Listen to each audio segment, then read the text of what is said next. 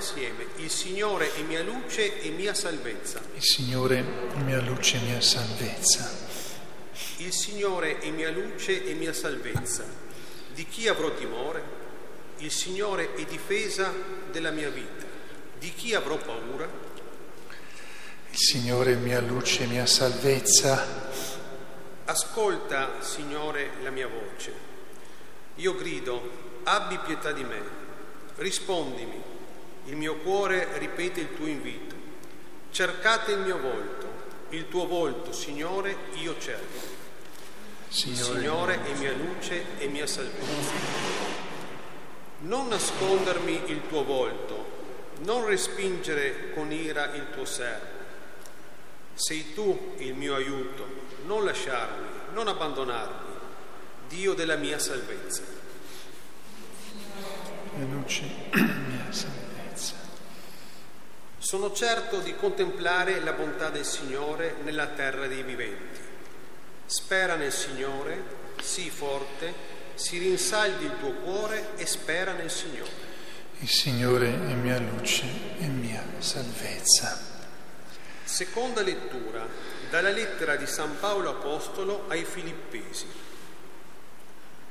Fratelli, fatevi insieme miei imitatori e guardate quelli che si comportano secondo l'esempio che avete in noi.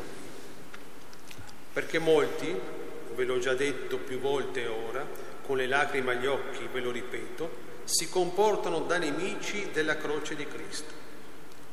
La loro sorte finale sarà la perdizione, il ventre e il loro Dio. Si vantano di ciò di cui dovrebbero vergognarsi e non pensano che alle cose della terra. La nostra cittadinanza infatti è nei cieli e di là aspettiamo come Salvatore il Signore Gesù Cristo, il quale trasfigurerà il nostro misero corpo per conformarlo al suo corpo glorioso in virtù del potere che egli ha di sottomettere a sé tutte le cose. Perciò, fratelli miei carissimi e tanto desiderati, mia gioia e mia corona, rimanete in questo mondo saldi nel Signore, carissimi. Parole di Dio. Rendiamo grazie a Dio. Lode e onore a te, Signore Gesù. Lode e onore a te, Signore Gesù. Dalla nube luminosa si udì la voce del Padre. Questi è mio figlio, l'amato, ascoltatelo.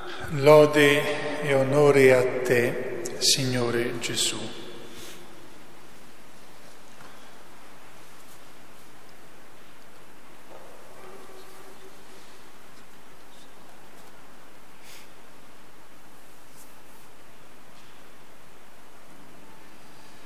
Il Signore sia con voi dal Vangelo secondo Luca.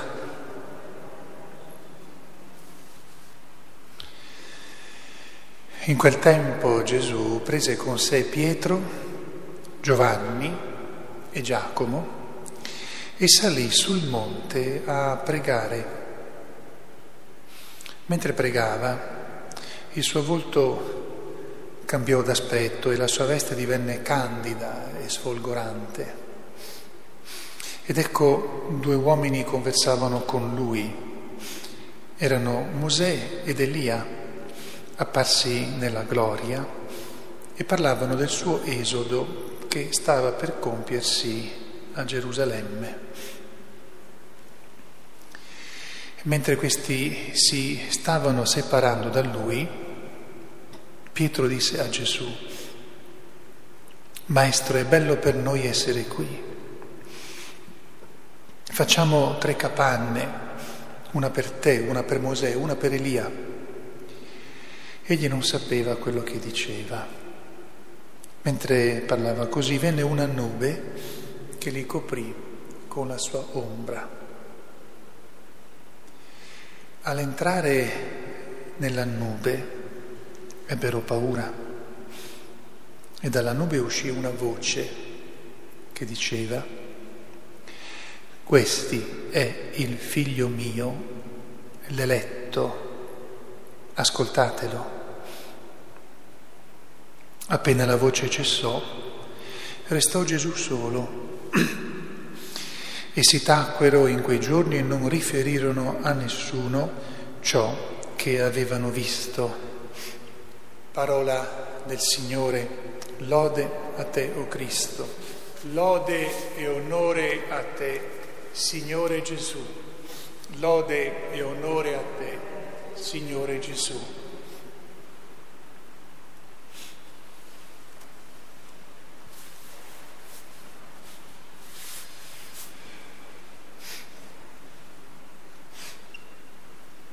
Si è lodato Gesù Cristo, come ormai è una abitudine, scherzando ma sul serio vi dico sulla trasfigurazione, ho scritto tanto nei tre libri, quindi dovete leggere quello che ho scritto. E mi soffermo soltanto in questa circostanza per ricordare che da come tutti e tre gli evangelisti Matteo, Marco Luca descrivono il, il fenomeno della trasfigurazione, si comprende che Gesù non è stato illuminato dall'esterno, ma che lui è diventato fonte di luce che irradiava all'esterno, cioè come se fosse diventato un sole, un sole che sprigiona luce dall'interno. Tra parentesi, Avete presente che da una certa epoca in poi, nella iconografia, nella, nei quadri che riportano eh, il presepe, la nascita di Gesù, a un certo punto si eh, impone questa, questo canone, questo sistema, che il Gesù eh, bambino è fonte eh, di luce che irradia la grotta, la luce di molti quadri che riportano il presepio non viene dall'esterno ma è Gesù bambino che irradia la luce nella grotta, è un po' lo stesso, lo stesso principio. Io mi soffermo per la riflessione su alcuni punti sparsi. Allora, il Salmo. Noi siamo in, un, in giorni in cui continuiamo a pregare senza sosta perché finisca questa guerra assurda e si potrebbe discutere se esistono guerre logiche, ma questa è senz'altro assurda. I problemi seri che ci sono e che ci sono da tanti, tanti, tanti anni, ancora da prima che io nascessi, quindi siamo quasi a meno 60 anni fa, in quei luoghi lì no, non si possono risolvere così. Comunque noi stiamo pregando per questo e allora nella nostra liturgia latina, voi capite che un salmo come quello che abbiamo letto e pregato oggi durante la messa è un salmo che eh, ci lascia proprio, ci, ci mette nella situazione. Il Signore è mia luce e mia salvezza, di chi avrò timore? Ascolta, Signore, la mia voce, io grido, abbi pietà di me, rispondimi non nascondermi il tuo volto, non respingere il tuo servo con ira, sei tu il mio aiuto, non abbandonarmi. E poi sono certo di contemplare la bontà del Signore nella terra dei viventi, spera nel Signore, sii forte, si rinsaldi il tuo cuore e spera nel Signore. Questo salmo almeno anche lo preghiamo pensando a queste a queste persone che sono nella guerra e che sono tutte quante cristiane. La, la seconda lettura. La prima lettura potrebbe essere tanto interessante per parlare della cultura religiosa del tempo di, di Abramo e del tempo dell'Antico Testamento, ma faremo una sorta di lezione di cultura religiosa. Io invece vorrei soffermarmi sulla seconda lettura, che sarebbe poi l'omelia vera e propria. Allora, prima di tutto, come altre volte ho fatto, chiedo a voi preghiere per i sacerdoti, i, i, i parroci, e questa volta anche lo faccio. Ehm, per, almeno, almeno per me, ma penserei per tutti i sacerdoti, quello che dice San Paolo mm, pone un po' di interrogativi.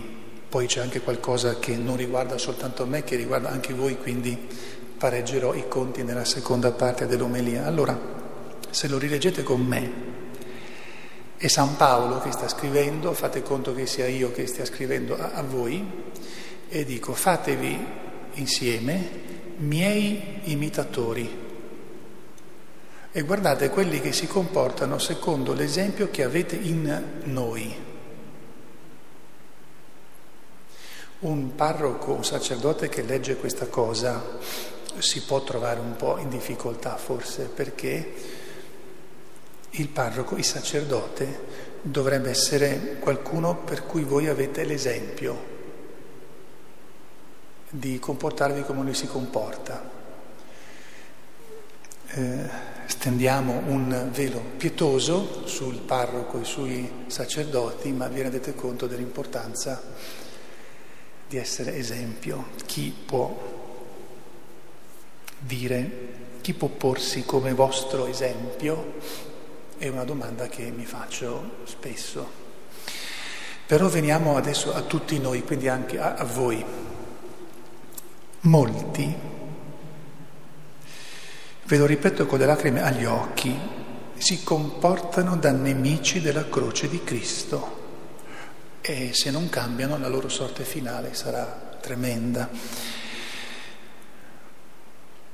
Nemici della croce di Cristo. San Paolo non era masochista, e Gesù ancora meno di lui eventualmente, ma certo di, sa bene che la croce di Cristo è quella che ci salva e quindi che nessuno si può dimenticare che Cristo ci ha salvato attraverso, alla fine attraverso la croce, non solo con la croce, ma ha sigillato con la sua croce e con la sua risurrezione. E poi la nostra cittadinanza è nei cieli e di là aspettiamo come Salvatore il Signore Gesù Cristo. Ecco, chiedo a me e anche a voi, a parte che eh, è bellissimo sapere che la nostra cittadinanza, cioè casa mia è là, non è qua. Qui posso avere delle case di villeggiatura, dove vengo a fare un po' di villeggiatura, il mondo che scorre e che finisce, ma la mia casa, quella dove ho eh, la residenza anagrafica con tanto di timbro, con tanto di sigilli, è là, dove c'è Dio.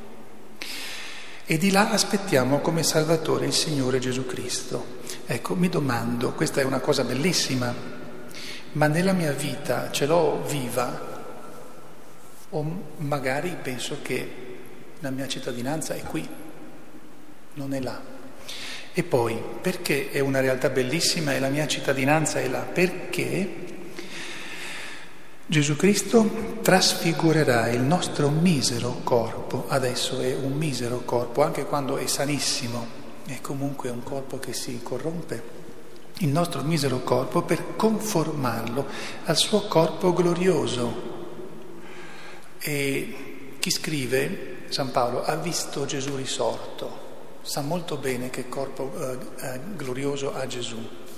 Ma prendessimo gli altri apostoli ci direbbero la, eh, la stessa cosa, perché l'hanno visto risorto, l'hanno visto ascendere. Prendessimo i tre della Tabor, dove si è trasfigurato e lo hanno visto, il, il suo corpo lo hanno visto trasfigurato, glorioso, cioè pieno di luce. Allora questa è una certezza per San Paolo che scrive, ce l'ha davanti agli occhi stampati.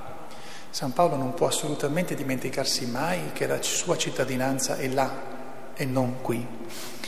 E chiedo a me, davanti a questa realtà bellissima che dovrebbe riscaldare il cuore, rinfrescare la mente, renderla così anche molto più in, intelligente, se, se, so, se ho nella mia mente, eh, nel mio cuore, che se mi salverò bene, diciamo così, io sarò trasfigurato a immagine di come Gesù è stato trasfigurato. Allora, questa eh, visione, se ce l'ho nella mia mente oppure se in qualche modo le cose della mia giornata mi portano sempre fuori. E termino la mia omelia per me e per voi, perciò con le parole di, di San Paolo. Fratelli miei carissimi, allora qui diciamo anche sorelle mie carissime, oltre a fratelli miei carissimi e tanto desiderati, mia gioia e mia corona, rimanete in questo modo saldi nel Signore Gesù, carissimi. A Maria Santissima, che ha vissuto questa trasfigurazione nel suo corpo subito dopo andando, entrando nella gloria di Dio, ma che ha vissuto tutte le varie trasfigurazioni di Gesù, a lei chiediamo che ci ricordi sempre queste grandi realtà, queste certezze, perché sono le uniche che possono darci la voglia di camminare senza perdere la bussola, senza perdere l'orientamento e darci anche la voglia di impegnarci di qui per le cose buone e per le cose belle. Eh, sia lodato Gesù Cristo. Aggiungo un fuori tema, eh, chi al Tabor, nella bellissima Basilica della Trasfigurazione, ha nel mosaico, veramente bello, le varie trasfigurazioni di Gesù e nell'antica tradizione quali sono? Dunque eh, Gesù facendosi uomo si trasfigura in qualche modo, eh, eh, Gesù bambino, Gesù al Tabor, Gesù nel Getsemani, Gesù nella risurrezione. E poi Gesù nella Eucaristia, un'altra trasfigurazione. Lì al Tabor hanno voluto ricordare tutte le trasfigurazioni che Gesù ha operato per darci per la, la, mm, il fondamento della nostra certezza.